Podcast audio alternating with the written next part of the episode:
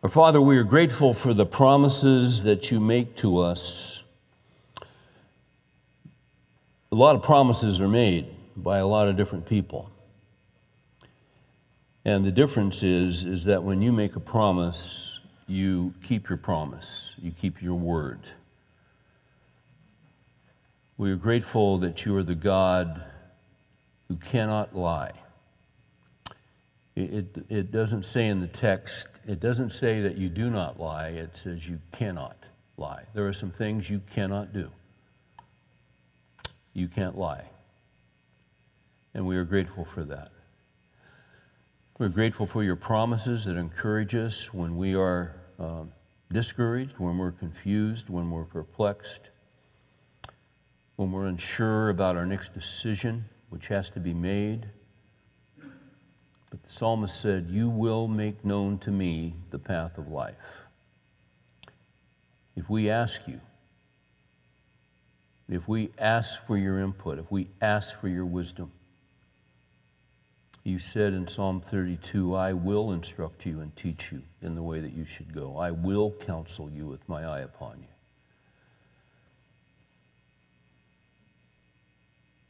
So we're grateful for that, Lord.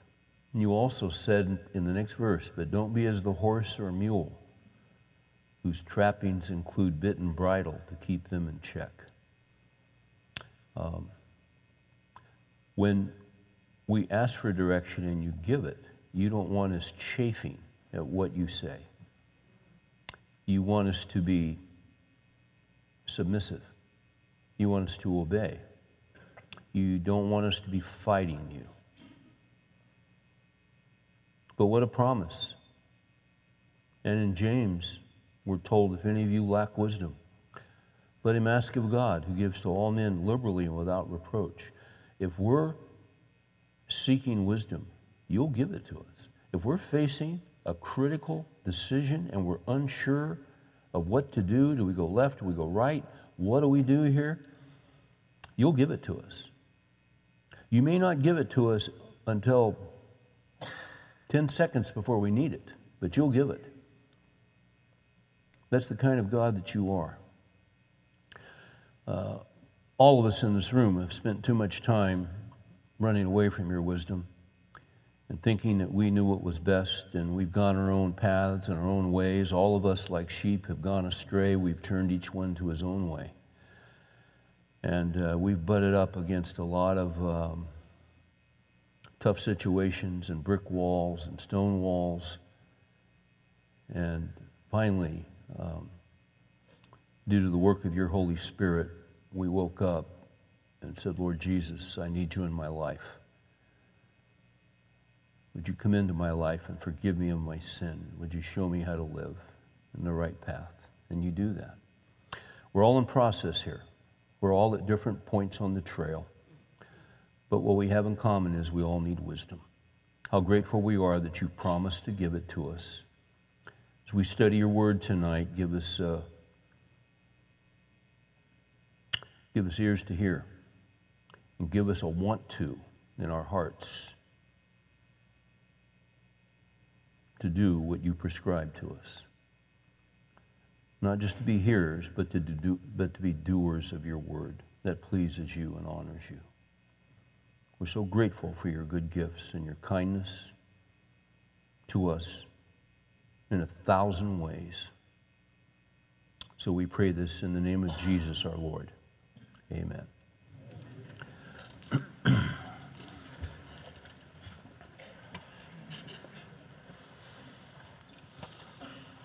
So, we're in a series called Godly and Gutsy, and we are going to be looking at different men in the scripture who um,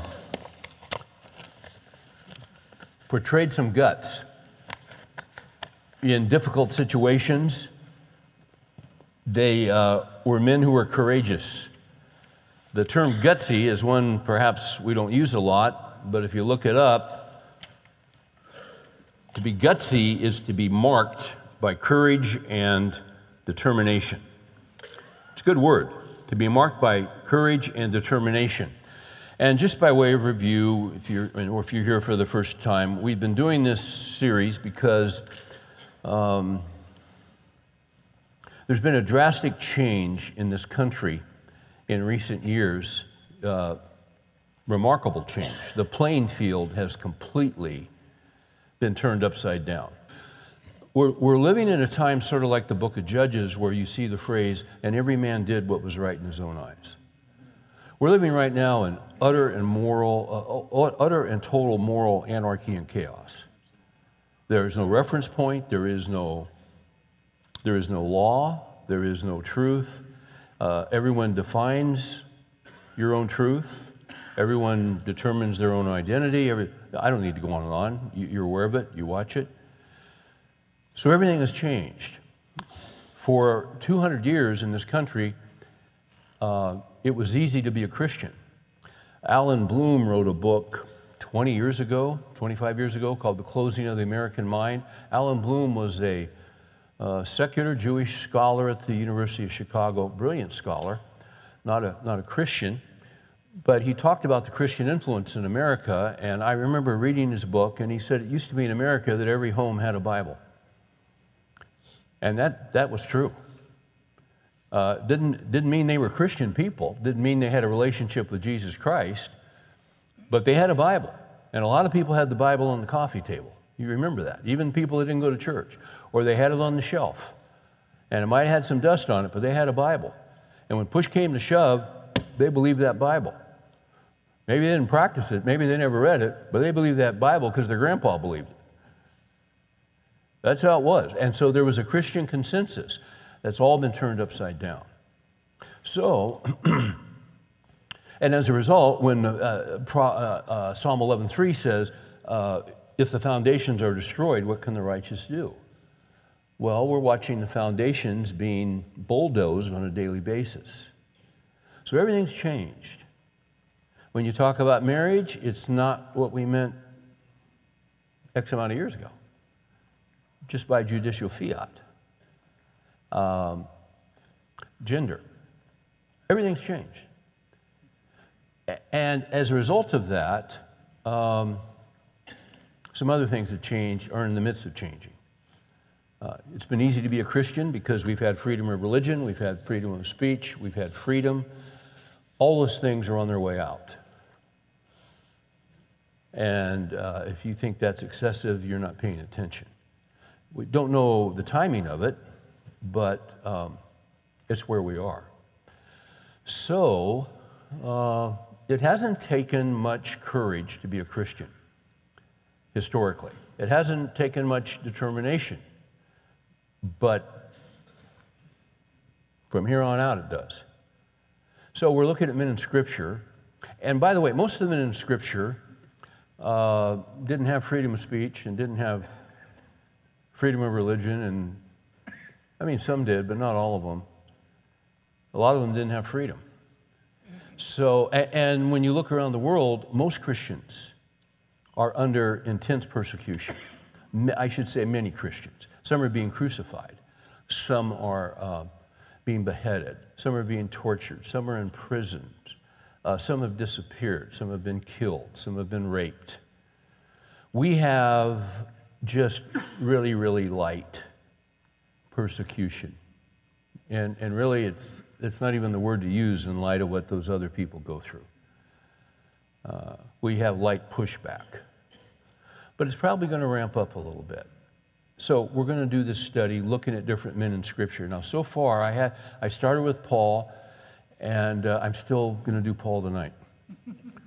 Um, and it's because there's so many there's so many illustrations out of Paul's life because as we said a few weeks ago Paul was the great persecutor of the church. He became the great apostle of the church.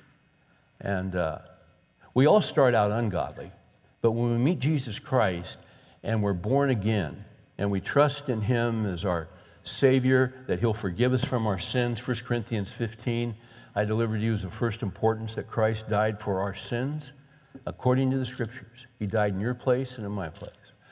That he was buried, that he rose on the third day. That he appeared to Peter. Then he appeared to the 12. Then he appeared to over 500 at one time. Uh, Jesus Christ came, lived a sinless life, gave his life on the cross for your sin and mine. He was buried. He rose up on the third day, over 500 saw him at one time. He's at the right hand of the Father. He lives forever to make intercession for us. One day he's coming back and he's going to fix all this nonsense. Now, that's either true or it isn't, but it's true. So that's the gospel. And we believe that gospel, and we believe this is his word. Um, we're going to look at Paul tonight, and what we're going to do may surprise you a little bit. I'd like you to turn to 2 Corinthians chapter 11. Um, just as Paul started out ungodly, but he met Christ, and then when you meet Christ, he puts you on the road. Uh, it, it, the scripture says, if any man is in Christ, he's a new creature. Old things pass away, all things become new. So now that you're born again, you're on a process of growing to become conformed to the image of Christ. When you're conformed to the image of Christ, you're going to become like him. You're going to become more godly. Now, we're always dealing with sin on this earth, but we're going to grow in our new faith. We're going to grow in godliness. Okay? Um, that's what happened to Paul. That's what happens to us. So in 2 Corinthians chapter 11, this is the most autobiographical of all of Paul's writings. And we really get a glimpse into his life. He pulls back the curtain because he's being attacked. They have these false apostles, they have these counterfeit apostles that are messing up the church at Corinth. They have a counterfeit gospel. They're attacking Paul, and Paul is having to defend himself, actually. And uh, he, he normally wouldn't do that. But they're saying that he can't be an apostle because he suffers so much. Uh, this, really, kind of the first seeds of the prosperity gospel were back there. That if, uh, if you know the Lord, everything in your life ought to be perfect. You ought to be, you know, no health issues, all the money you need, nice vacations, now nice house, nice cars, everything. But you see, that's contrary to the scriptures. Jesus said, In the world, you'll have an easy time. You remember that verse? I've got that on my refrigerator. That's not what Jesus said. Jesus said, In the world, you'll have tribulation. In the world, you'll have trouble. But be of good cheer, I've overcome the world. Christian life is a hard life because once you start following Christ, you're not going downstream, you're going upstream. The whole time, you're going upstream. You're swimming against the current. Broad is the road that leads to destruction, Jesus said, but narrow is the gate that leads to life, and few are those who find it. Uh, Jesus was very exclusive. He said he was the only way to God. That doesn't really fly today. You, you see? I mean, that's not how you win friends and influence people. That's how you start a riot. And that's what Jesus did, and that's what Paul did. Everywhere Paul went, not everywhere, but a lot of places, riots broke out because he said Jesus is the only way to God. Um, in 2 Corinthians 11, that's where we're going. Paul is going to give us his catalog of afflictions. I'll say that again. He's going to give us his catalog of afflictions. They have attacked him and said he's not a genuine apostle. But he's going to give them a catalog of what he's been through. Normally, he wouldn't go into this. But you see, the fact that he has so many tribulations actually prove the fact that he belongs to Christ and that he is a legitimate apostle. If he didn't have any afflictions or hardship, he wouldn't be genuine. Acts 14 22 says, Through many tribulations, we must enter the kingdom of God. That's why you have many. It doesn't say through many, it doesn't say through few tribulations we must enter the kingdom of God. It doesn't say through some, it says through many. That's why you've got many. It's just the nature of the Christian life. And, the, and what the Lord does, He uses afflictions and He uses hardship to mature us. Uh, the, the only way you mature, the only way you, you get in shape spiritually is to have resistance. It, it's like exercise. Uh, the, the only way you uh, get yourself in shape is that you have got to, um, you've got to struggle. You've got to choose to suffer. Some of you guys work out. You ever say to your friend, hey, let's go down to the gym and work out? You ever say that? Sure. I'll meet you at the gym at 11. Let's go work out. You ever say to your friend, hey, you want to go down to the gym and suffer? but isn't that what you do at a gym? Yeah, that's what you do at a gym. You are choosing, you're choosing to suffer on this machine or on that treadmill or on this or this, but you're going down there choosing to suffer because if you don't suffer, you're not going to grow. If you don't suffer, uh, I mean, it's like now you go down to the gym and, and, and sit in the latte bar and, and sip your little, you, you know, and have your donut, and you're not going to get much out of that. You got to get out there and you got to suffer a little bit.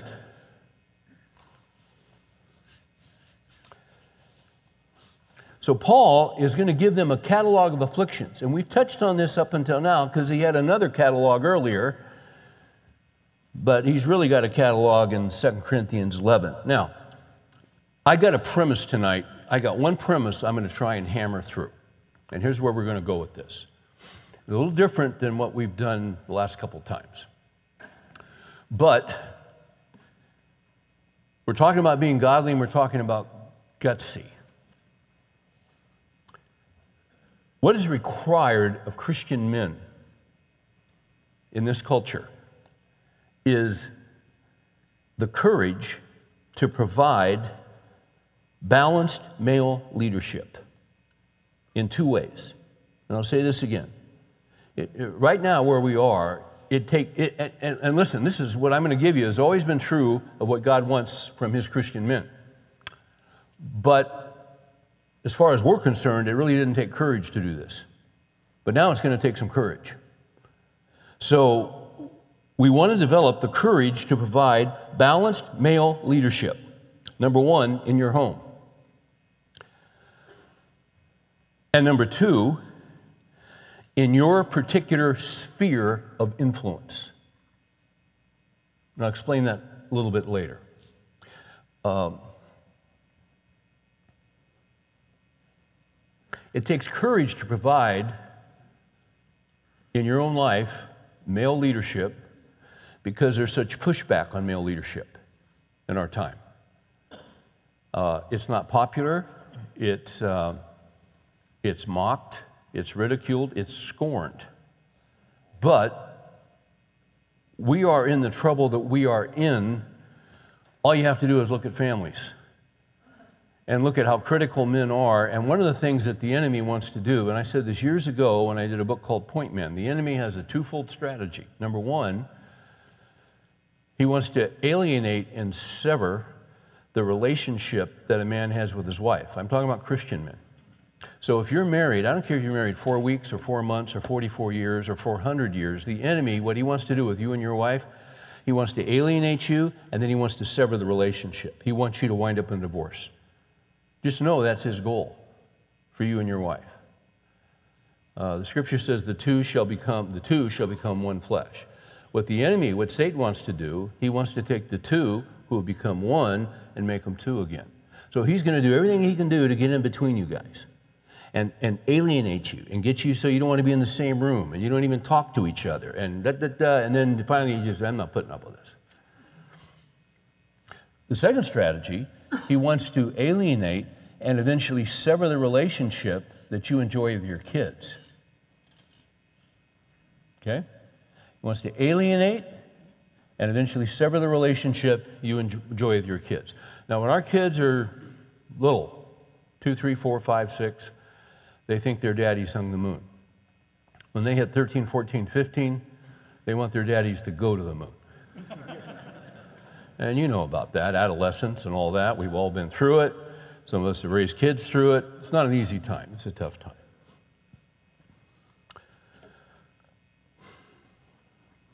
But uh,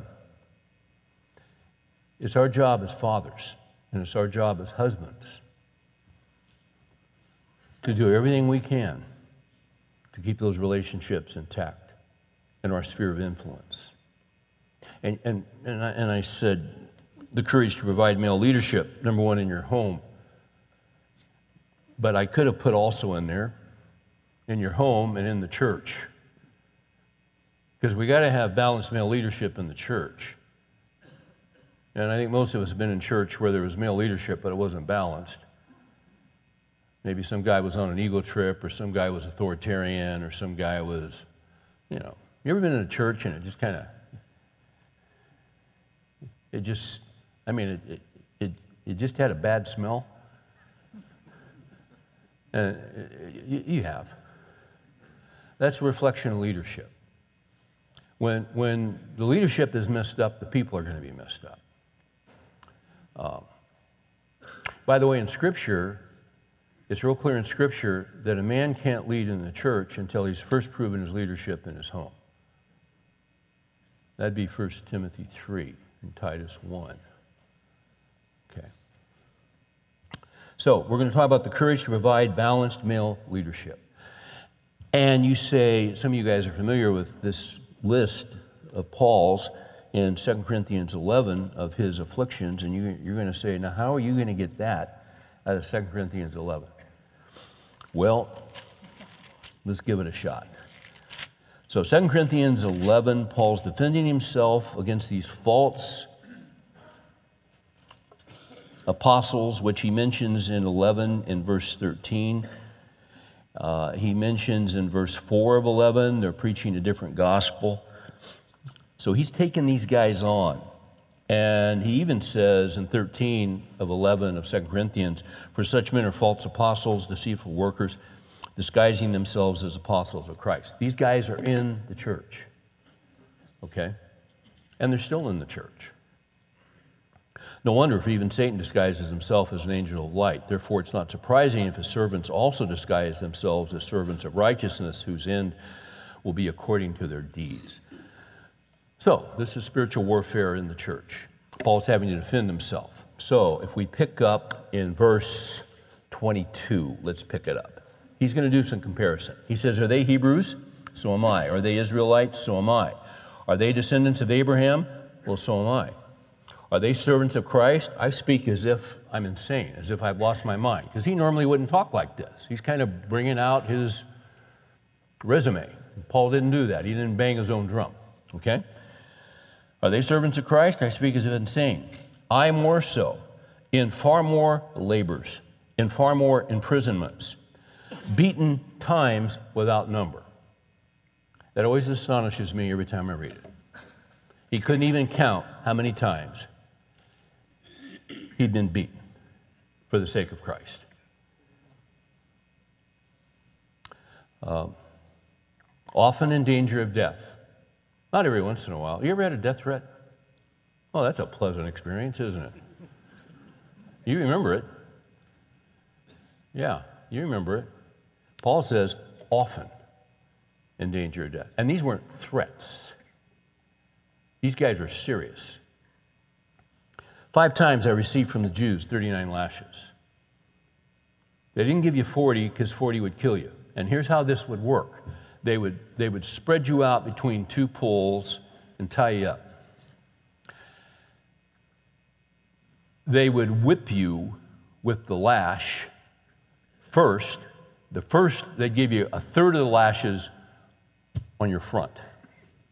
And when they got done, you're just, I mean, you know, you, were filleted.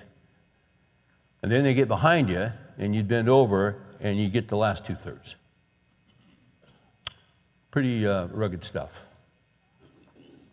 Now, can you imagine that happening once? It happened to Paul five times. How do you think he slept at night? Well, you know he was on antibiotics and he was probably taking, you know, hydrocodone or something, don't you think? Well, no. He just had to he just had to rough it out, tough it out. What do you think your body would be like if, if, if you had gone through that? Man, it'd be hard to walk, um, it, it'd be hard to get up from the kitchen table and walk over and get a cup of coffee. This guy had paid a huge price. Okay. Three times I was beaten with rods. The Romans did this. Once I was stoned, big, large stones. And when they stone you to death, you got multiple fractures, you got, you get it. Three times I was shipwrecked. A night and a day I've spent in the deep. Not once, but three times.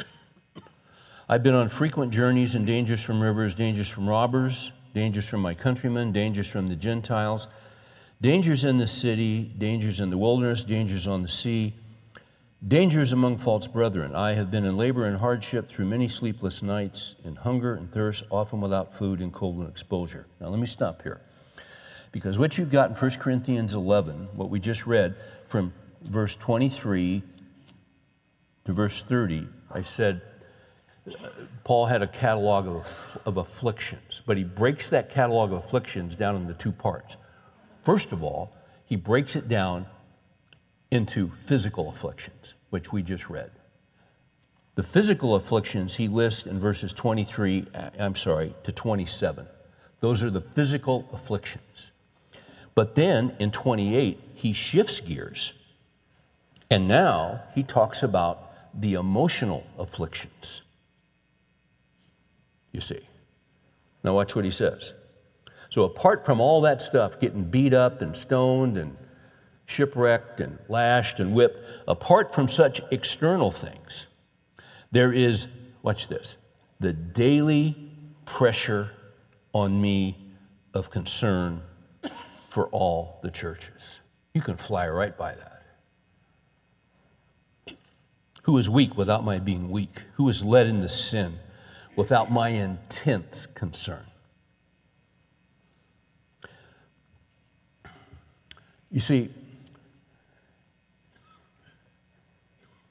he's talking about his sphere of influence. Um, Paul's sphere of influence, he was called by Christ to be an apostle. Uh, he was used to write scripture. He was used to establish churches. He was the apostle to the Gentiles. I mean, this guy pretty much was the top apostle. He was, uh, even Peter wavered and got influenced by false teachers in Galatians, and Paul had to confront him to his face. Uh, this was Paul's sphere of influence. This was Paul's sphere of responsibility. He'd been the great persecutor of the church, He's on his way in Acts 9, breathing threats and murder against the Christians, and he runs into Jesus on the road to Damascus. And he's blinded by the great light. Lord, Lord, who art thou? And he hears this voice Saul, Saul, why are you persecuting me? Who art thou, Lord? I am Jesus, whom you are persecuting, uh, whom you are hunting down. You're hunting down my people.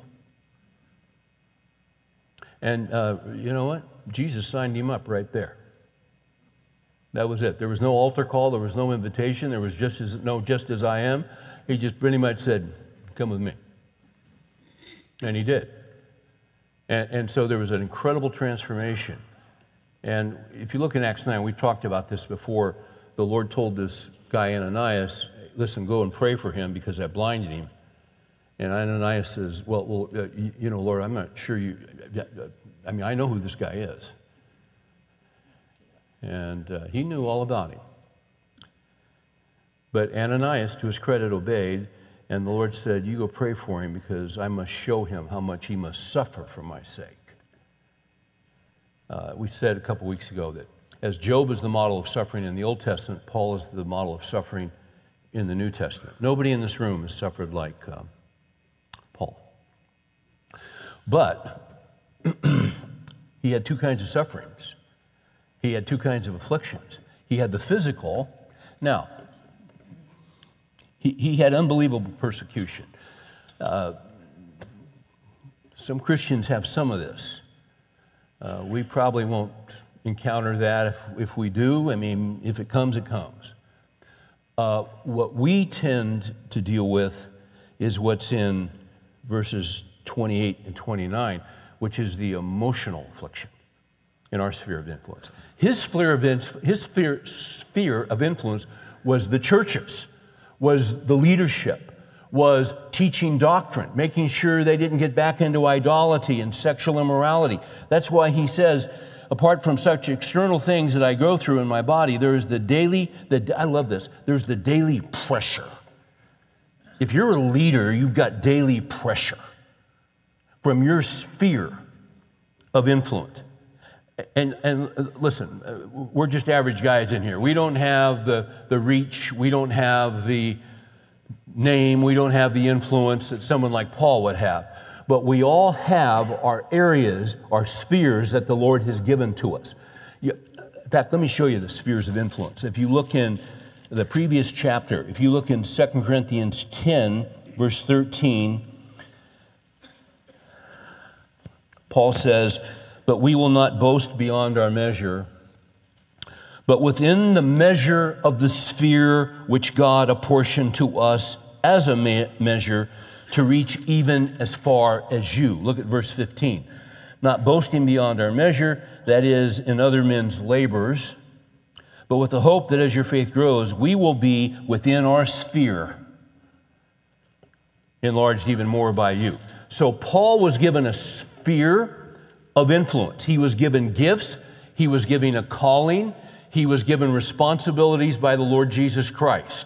So he was in full time ministry, but really, he really wasn't in full time ministry because he made tents on the side. That's why he didn't sleep a lot, not only because of his physical ailments, but he was staying on up all night making tents because, you know, he didn't have big fundraising campaigns and all that stuff.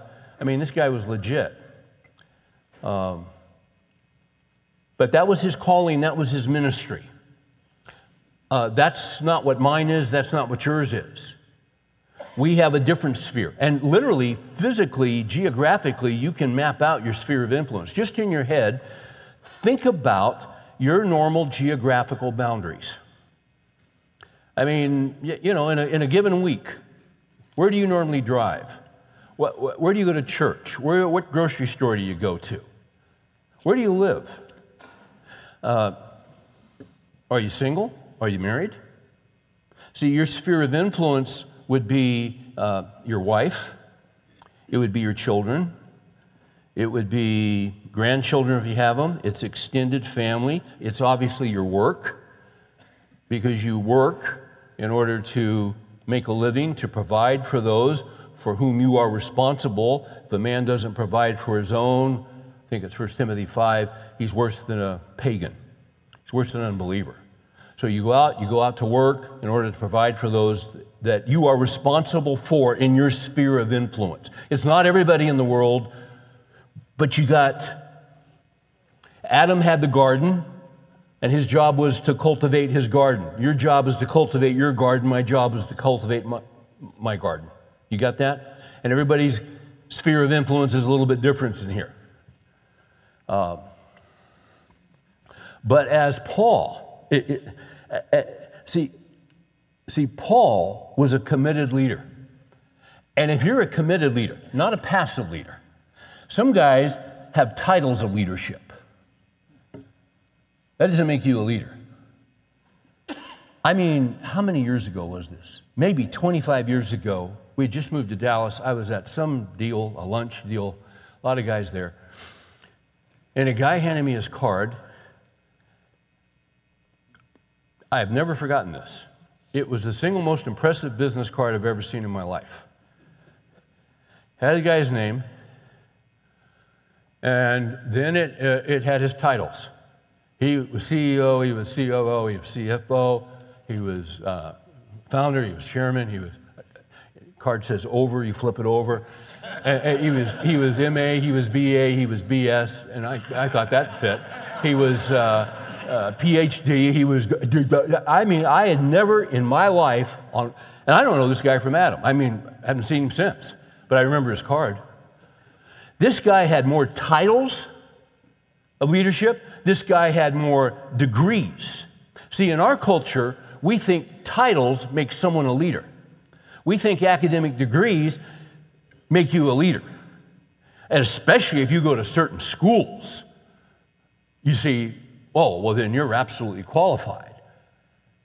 I mean, in this country, if I'm not mistaken, um, the Supreme Court of the United States, everybody on there has gone to one. No, that's not true because I'm thinking in my head. Most of them have gone, to, basically, come out of three law schools. And that's it. Because you see, if you've got the degree, if you've got the, t- you get what I'm saying. Now, let me tell you something. A title doesn't make you a leader. The best definition of leadership I have ever heard in my entire life came from Dr. Howard Hendricks, who used to be a major part of this church. For years taught at Dallas Seminary. Nobody like Dr. Howard Hendricks. And Dr. Hendricks said, I'll never forget it. He said, Guys, you might want to write this down. Let me give you a definition of a leader. I'm ready. He said, A leader is someone who leads. That's brilliant. Uh, when I did some work at DTS on a dissertation, I had to come up with definitions of leadership. I found over, I can't remember, over 100 definitions of leadership, and they were all good. Every one of them was good. Hit it from different nuances. That's the best one I've ever read. A leader is someone who leads. You can be a CEO, but if you're not leading, you can be the President of the United States.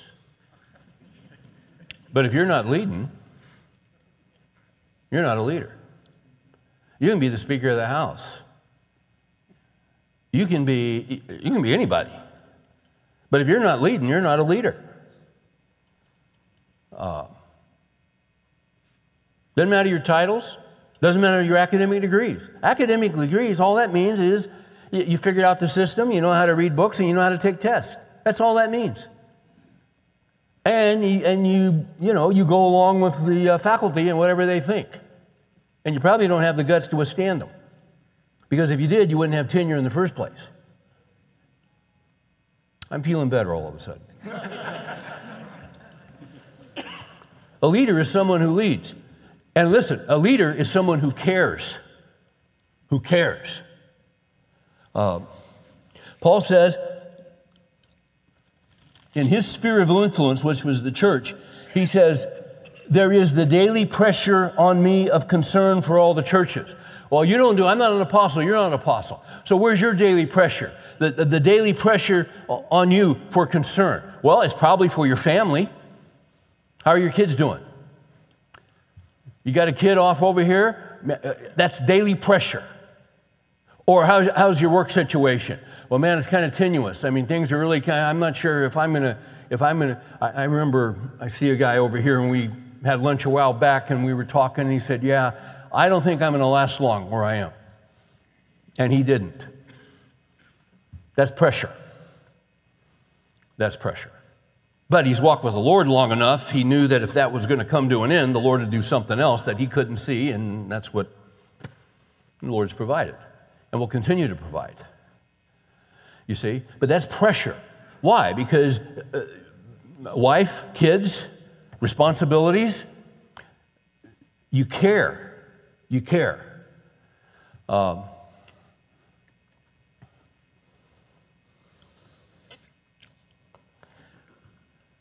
if, if there is no daily pressure of concern in your life for others, something's wrong in your life.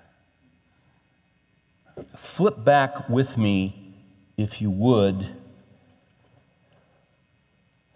to 2 Corinthians chapter 5, verse 14. We looked at this passage probably last week. It's a nugget. Uh,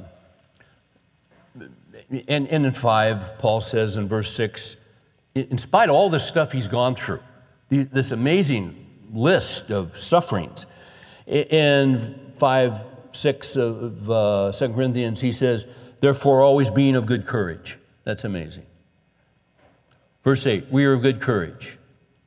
Well, then we said, and we went to 14, how could he be of good courage? Well, verse 14, for the love of Christ controls us. The amazing love of Jesus Christ for me is staggering.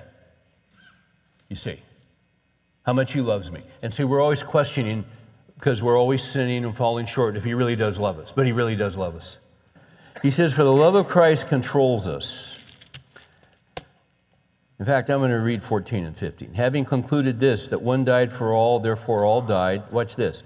And he died for all, Jesus, watch this, so that they who live might no longer live for themselves, but for him who died and rose again on their behalf. Okay? Christ has come into our life because of his incredible love. You talk about concern. You look down at 21, the Father made him who knew no sin to become sin on our behalf, that we might become the righteousness of God. Uh, you know why we love Christ? Because he first loved us. We didn't seek him, we didn't want him. He came after us. He came after us like a heat seeking missile. The love of God. He loved us when there was nothing to love. When we spit in his face, when we're blaspheming his name, he loved us. And he came and he died and he took my sin and your sin upon him. That's incredible love. When he transforms us, we become Christ like. That's what it means to become godly. And you see, before we meet Christ, we're just living for ourselves. We're looking out for number one.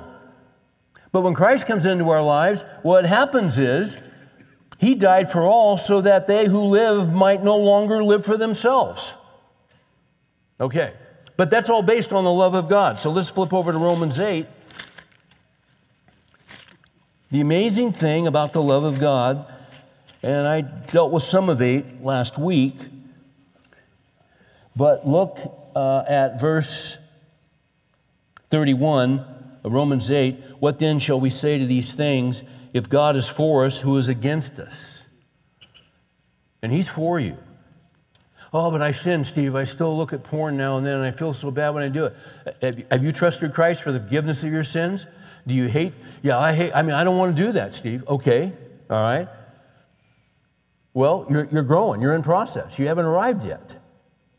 He's still for you, and He'll help you. It doesn't mean you're going to you're gonna fix this overnight, but growth in the Christian life tends to be slow. But he, he will not abandon you and he won't leave you. Look at 32. He who did not spare his own son, but delivered him over for us all, how will he not also with him freely give us all things? Who brings a charge against God's elect? God is the one who justifies. Who is the one who condemns? Jesus, Christ Jesus, is he who died, yes, rather, who was raised who is at the right hand of God who intercedes for us. He prays for you now. Earlier, it says in verse 26, the Holy Spirit prays for you. So the Spirit of God and the Lord Jesus, they pray for us as we're going through life and struggling. Now, look at verse 35. Who will separate us from the love of Christ? Will tribulation? Oh gosh, we might get more tribulation. Okay, let it come. Because as thy days, so shall thy strength be. Deuteronomy 33. I don't think I could go through that. Well, He'll give you what you need to get through whatever He has burdened you with. Who will separate us from the love of God, uh, uh, of Christ? Will tribulation or distress or persecution? Oh, that's what I'm worried about. Don't worry about it. Or famine or nakedness or peril or sword, just as is written, For your sake we are being put to death all day long. We were considered as sheep to be slaughtered. In all things we overwhelmingly conquer through him who loved us. For I'm convinced that neither death nor life. You say, but Steve, I'm still screwed up. Are you telling me you got a screwed up life? Yeah. All right. Neither death nor life. Your screwed up life can't separate you from the love of God because Jesus is your Savior. And when He died on the cross for your sin, as you're here today, He died for your past sin, He's died for your present sin, and He's already died for the sin you haven't committed, which is astonishing. Because when he died on the cross 2,000 years ago, he died for your sin in full. And some will say, oh, don't teach that because guys will go out and live like hell. No, you won't. When you get that in your head, you can't believe that and you want to obey him and honor him. And then when you mess up, you confess it. You want to stay close to the shepherd. Amazing love, how can it be that thou, my God, would die for me? I'm convinced that neither death, nor life, nor angels, nor principalities, nor things present, nor things to come, nor powers, nor height, nor depth, nor any other created thing will be able to separate us from the love of God, which is in Christ Jesus our Lord. There you go. Which goes back to 2 Corinthians 6:14 or at 5:14, for the love of Christ controls us. And he died for all so that they who live might no longer live for themselves. So, when we look at Paul, we see a man who had the courage to provide balanced male leadership in his sphere of influence. He carried a daily weight and burden of concern for those for whom he was responsible. And we should feel that same daily pressure emotionally for what we're going through with our sphere of influence. Um, I came across a book a year ago called, uh, interesting title, Engendered, E N, and then the word gendered, written by Sam Andreades. I hope that's the correct pronunciation. A guy who pastored in New York City for a number of years. Um, in Greenwich Village, saw all kinds of stuff. And he's really got an interesting take on, I mean, very biblical, very biblical. Um, I want to, in talking about the husband and wife relationship, um, because, you know, what Christianity teaches about husband and wife relationship is really kind of interesting. Um, let me, I'm going to read a little bit to you. And how many of you guys are husbands? Let me see your hands. Okay. How many of you guys are single? Okay. Well, you may not be single next year. I mean, you never know. So you might want to listen up too. Um,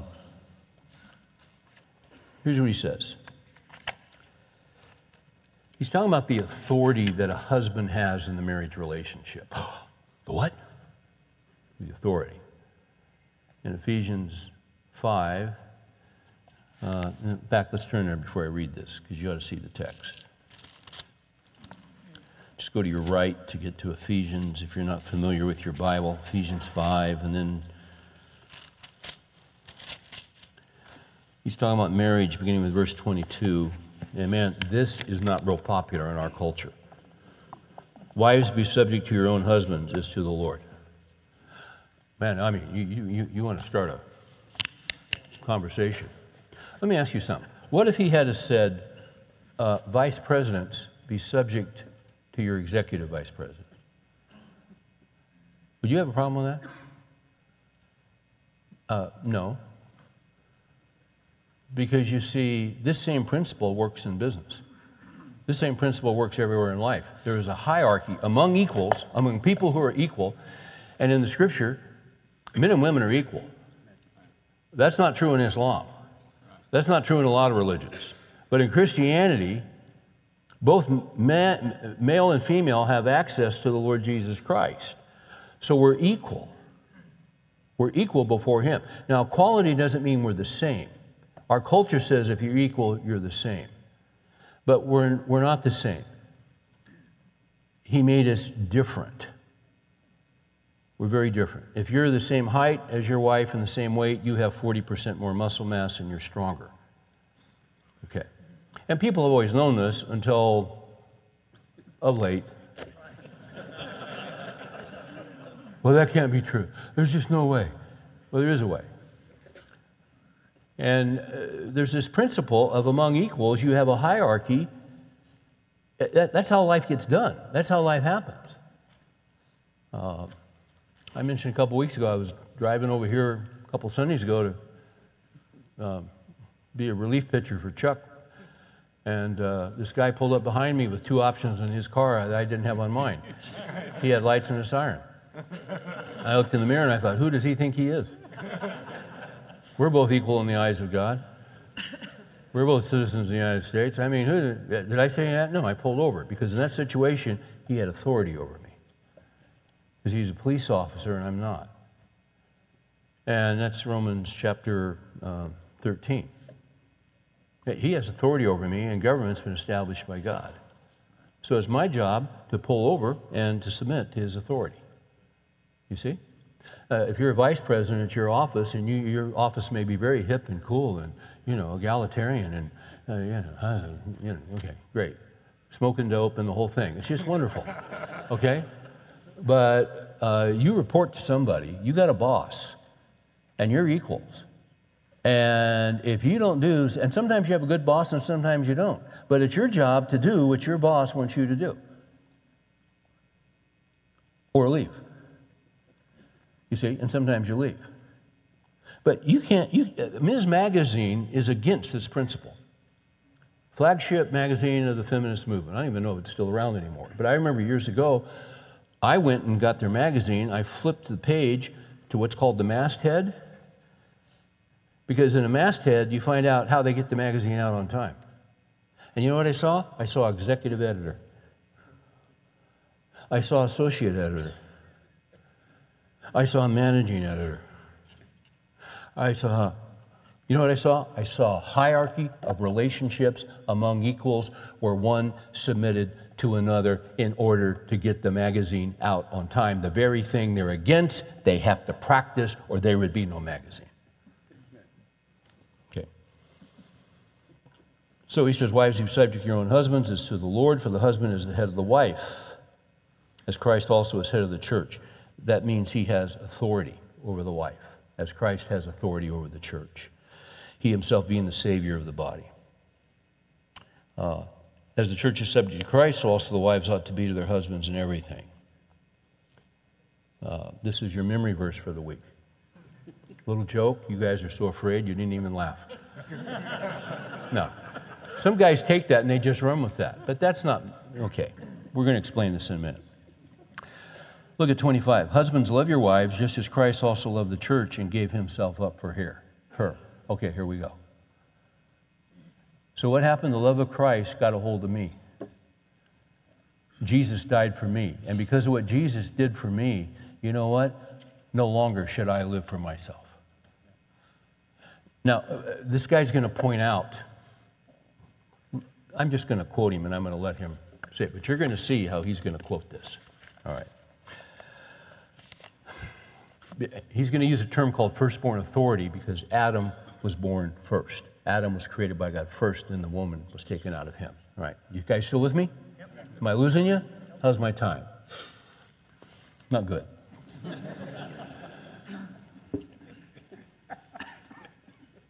Firstborn authority, that means being a husband, means being engaged every day.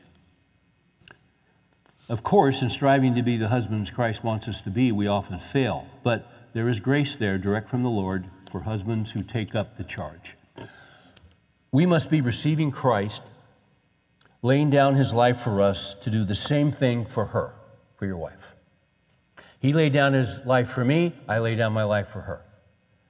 Love your wife as Christ, what? All right, he got killed for the church. Like Christ for you, you lay down your life specifically for her. Uh, I, am I've got time. I, have got to. I'm, I'm editing as I'm standing here. Um, in this passage, Ephesians 5 25 and 26, Paul gives an important way of carrying out this death to a husband's self. Now, you got to stay with me here. He pictures it as washing her. Um, 26 says, so that he might sanctify her, having cleansed her by the washing water with the word. Okay? The Apostle John describes how out from Christ's wounded side flowed blood and water, John 19. Blood to purchase his bride, water to purify her. Paul says that Christ cleansed the church by the washing with water through the word. So the Christian husband should be continually sacrificing, not to make his wife a Persian kitten on a pillow, but for her growth. That will make your daily routine different than the pursuit of the American dream. The washing in verse 26 is literally through word. There is no article in the Greek. That is to say, words are the way to wash. Now, this is where this guy has some insight. If you tend to not be communicative, the strong silent type, you need to change. It doesn't have to be a lot of words, and that's really important that you hear that. It doesn't have to be a lot of words. If they are well and timely spoken, if they wash her with the truths that God has given us. But you need to talk to her. Be ready to concentrate in conversation with her, even when you don't feel like it. This is largely how this growth, sanctification happens. So when I read this, I get convicted. Because late at night, Mary is a night person, I'm not. And we're building this house, and we just finished watching the Rangers game, and what a nice ending. And I'm ready to go in and say, Now I lay me down to sleep. I pray to and get my jammies on with the little feet in them. I'm just ready to just tuck away for the night. And then Mary will bring something up about the house. and what happened today with these guys? And they and and and and, and because uh, she's just getting going and she enjoyed the game, but now we got to work this out, and and you know we got to make some decisions, and it's a challenge. And sometimes I have to say, could we? And, and she, she knows me well enough. She'll say, you know, we probably ought to talk about this. What's the day look like tomorrow? When could we talk about this? I said, that'd be good. That'd be good. You see, you know exactly what I'm talking about. But I've got to engage. If I can't engage then, I got to let's let's arrange a time. She knows I'm going to engage with her because this is important stuff. I can't just punt. Okay. He goes on and says, These things may seem tough. Experienced husbands who are honest will confess they sometimes feel like they married someone who has too much trouble. When you, why are you laughing? When you feel like your woman is high maintenance, recognize that as God's call to you to follow Jesus. Don't forget his call to you to follow Jesus in giving life to her. This is what being in charge principally involves. This is really important. Being engaged with her issues when you have enough to worry about for yourself. And you have enough to worry about for yourself, don't you? But see, good, balanced male leadership is not just about yourself, it's about others. It means taking her student loans as your own cost to pay back. Entering into the strains with her parents is something you need to address. In short, approaching her problems as your own. True masculine strength bears other problems, others' problems, even while burdened itself. There you go. That's balanced Christian masculinity and leadership. I'll say it again. True masculine strength bears others, others' problems even while burden itself. Everybody in the world, no, you can't do that. But those in your sphere.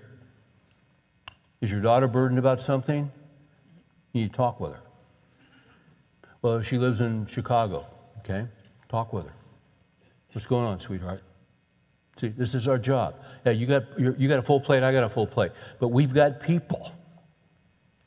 Not that we dominate, not that we lord it over, but that we care for. The idea of being a husband, the idea of being a husband is to take care. There used to be a, a major called animal husbandry, it's the breeding and care of animals. There used to be agricultural husbandry, which is the planting and care of crops. It's crop rotation. It's, it's taking care of the land. It's taking care of harrowing and reaping and sowing. It's taking care and being aware. It's taking care. We call that husbandry. So many husbands today, they take off when it gets hard.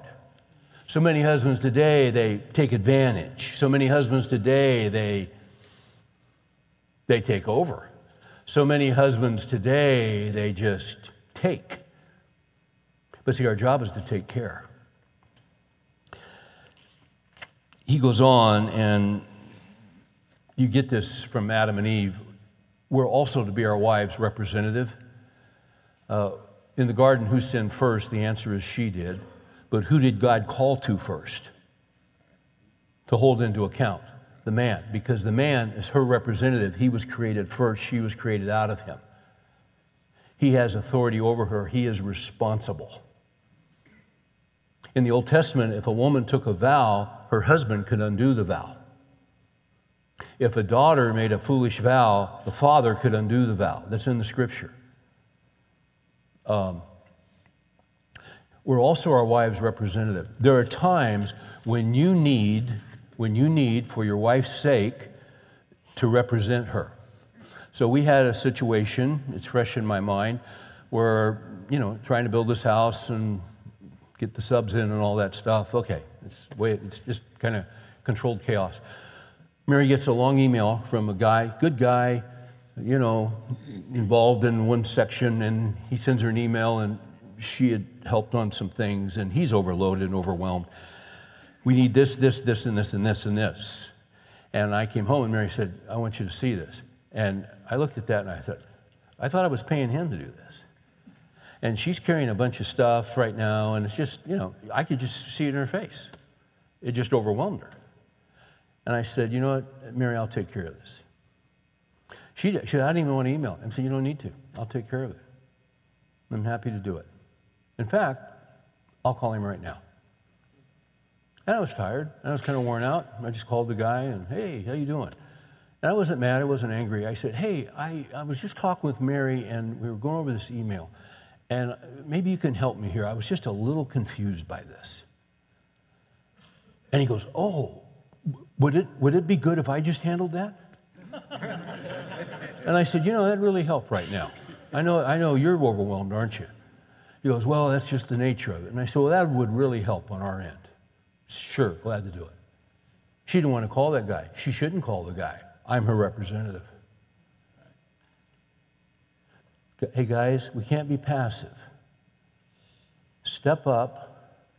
You know, I've said it before. If you hear, if I hear a noise at three in the morning downstairs, Mary, go check that out, will you? no, that's not my job. I mean, that's not her job. That's my job. Okay. Okay. This whole idea of what does it mean to be a balanced male can really get out of whack real quick. And I'm out of time. I've been out of time for a while. But I'm going to read something to you because it's so cotton picking good. And it's pretty brief. It comes from Sam Storms, who's a pastor up in Oklahoma City. He recently published this on his website 10 Things You Should Know About Male Headship. It's excellent. It's so balanced. And it's in very small print. Among the many misconceptions about male headship in Scripture, I mention these. First, husbands are never commanded to rule their wives, but to love them. The Bible never says, Husbands, take steps to ensure that your wives submit to you. By the way, how are you doing submitting to Christ? You ought to be the model of submission. Nor does it say, Husbands, exercise headship and authority over your wives. Rather, the principle of male headship is either asserted or assumed, and men are commanded to love their wives as Christ loves the church. Uh, headship is never portrayed in Scripture as a means for self satisfaction or self exaltation. Headship is always other oriented. I can't think of a more horrendous sin than exploiting the God given responsibility to lovingly lead by perverting it into justification for using one's wife and family to satisfy one's lust and thirst for power. Don't be a control freak in your house. You be under the control of the Holy Spirit. And I'm talking to me here. Headship is not the power of a superior over an inferior. Human nature is sinfully inclined to distort the submission of the wife into the superiority of the husband. That some, in the name of male headship, have done precisely this cannot be denied, but it certainly must be denounced. We must also remember that the abuse of headship is not sufficient justification for abandoning headship. We need a balanced headship. Rather, we must strive in God's grace to redeem it, purify it in a way that honors both Christ and one's spouse. Headship is never to be identified with the issuing of commands, nor does it mean that the husband makes every decision in the home. Unfortunately, some men have mistakenly assumed that it undermines their authority for their wives to take the initiative in certain domestic matters. This is more an expression of masculine insecurity and fear than it is godly leadership. I know of a situation right now where a husband who is in ministry is doing this exact thing with his wife. His adult children are trying to come to her aid, and he is berating them. Do not talk to her, you come through me. I know what's best. I've seen that in print. That is exact. He's written a book on this. and he's a fraud. Headship is more a responsibility than a right. A right is something we tend to demand or insist upon as something we are owed. Unfortunately, some men have mistakenly assumed that it under oh yeah that it oh I, this is such small print I read it twice. This can often make for an authoritarian and self serving atmosphere in the home. When headship is viewed as a sacred trust in which the husband is called by God to lead and honor and sacrifice for his wife, the tune and the mood of the home is radically improved. Headship is the authority to serve. That's so important. He quotes John Stott Stott said if headship means power in any sense, it's the power to care and not to crush. It's the power to serve and not to dominate. It's the power to facilitate self fulfillment, not to frustrate it or destroy it. And in all this, the standard of the husband's love is to be the cross of Christ, on which he surrendered himself even to death in his selfless love for his bride. Headship is an opportunity to lead if Jesus is our example of biblical leadership, it will help to take note of how he led his disciples. Jesus led, led by teaching his disciples, by setting an example for them, by spending time with them. And he also led by delegating authority to his disciples.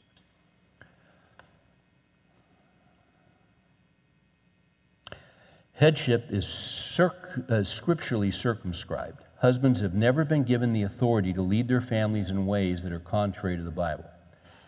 So, honey, I want you to watch this, this video, this porn video with me. Uh uh-uh. uh No, that didn't work. And I've run into this. Headship does not give men the right to be wrong.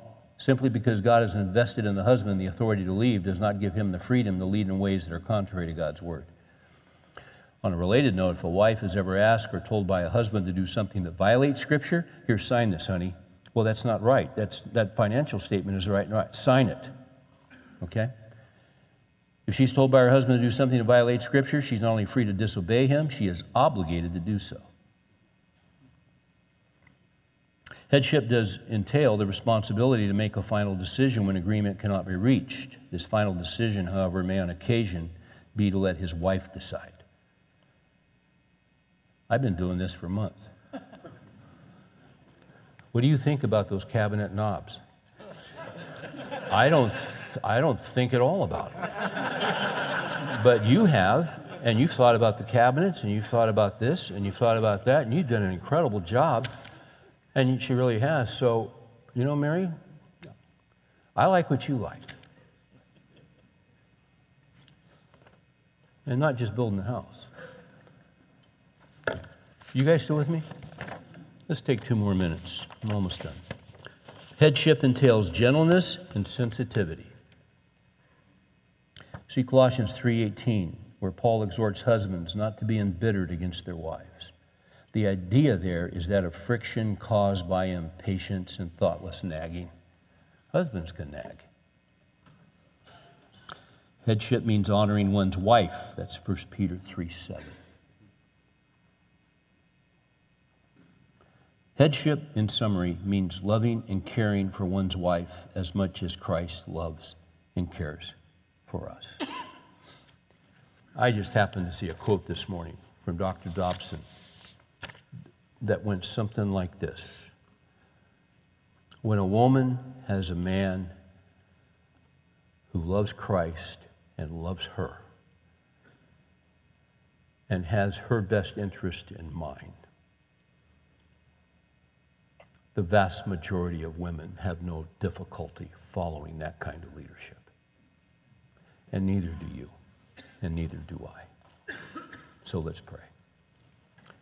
So, Father, we all have our spheres of influence. We all know what it is to be under someone's authority who doesn't care, maybe who takes our ideas or someone else's ideas and then says that those ideas belong to them. We've all had bad bosses. We don't want to be that way. We are staggered by your love for us, and we want in our leadership in our homes for the love of Christ to control us. We have great pressure on us as men. We don't walk around talking about it or whining about it, but we carry pressure. It's heavy, it's big time. But Lord, as we mature, we have got to ask for extra grace to deal with the pressure that's on those that we love and are responsible for. All we can do is ask you to help us. And Lord, if we failed here and our hearts have been convicted with a particular situation or individual, would you give us the courage to go ask their forgiveness as we ask for your forgiveness? And help us, Lord. Would you please help us? We're weak men when it comes to this stuff. But in that next chapter, you told Paul, My power is perfected in weakness. We ask for your power. In Jesus' name we pray. Amen.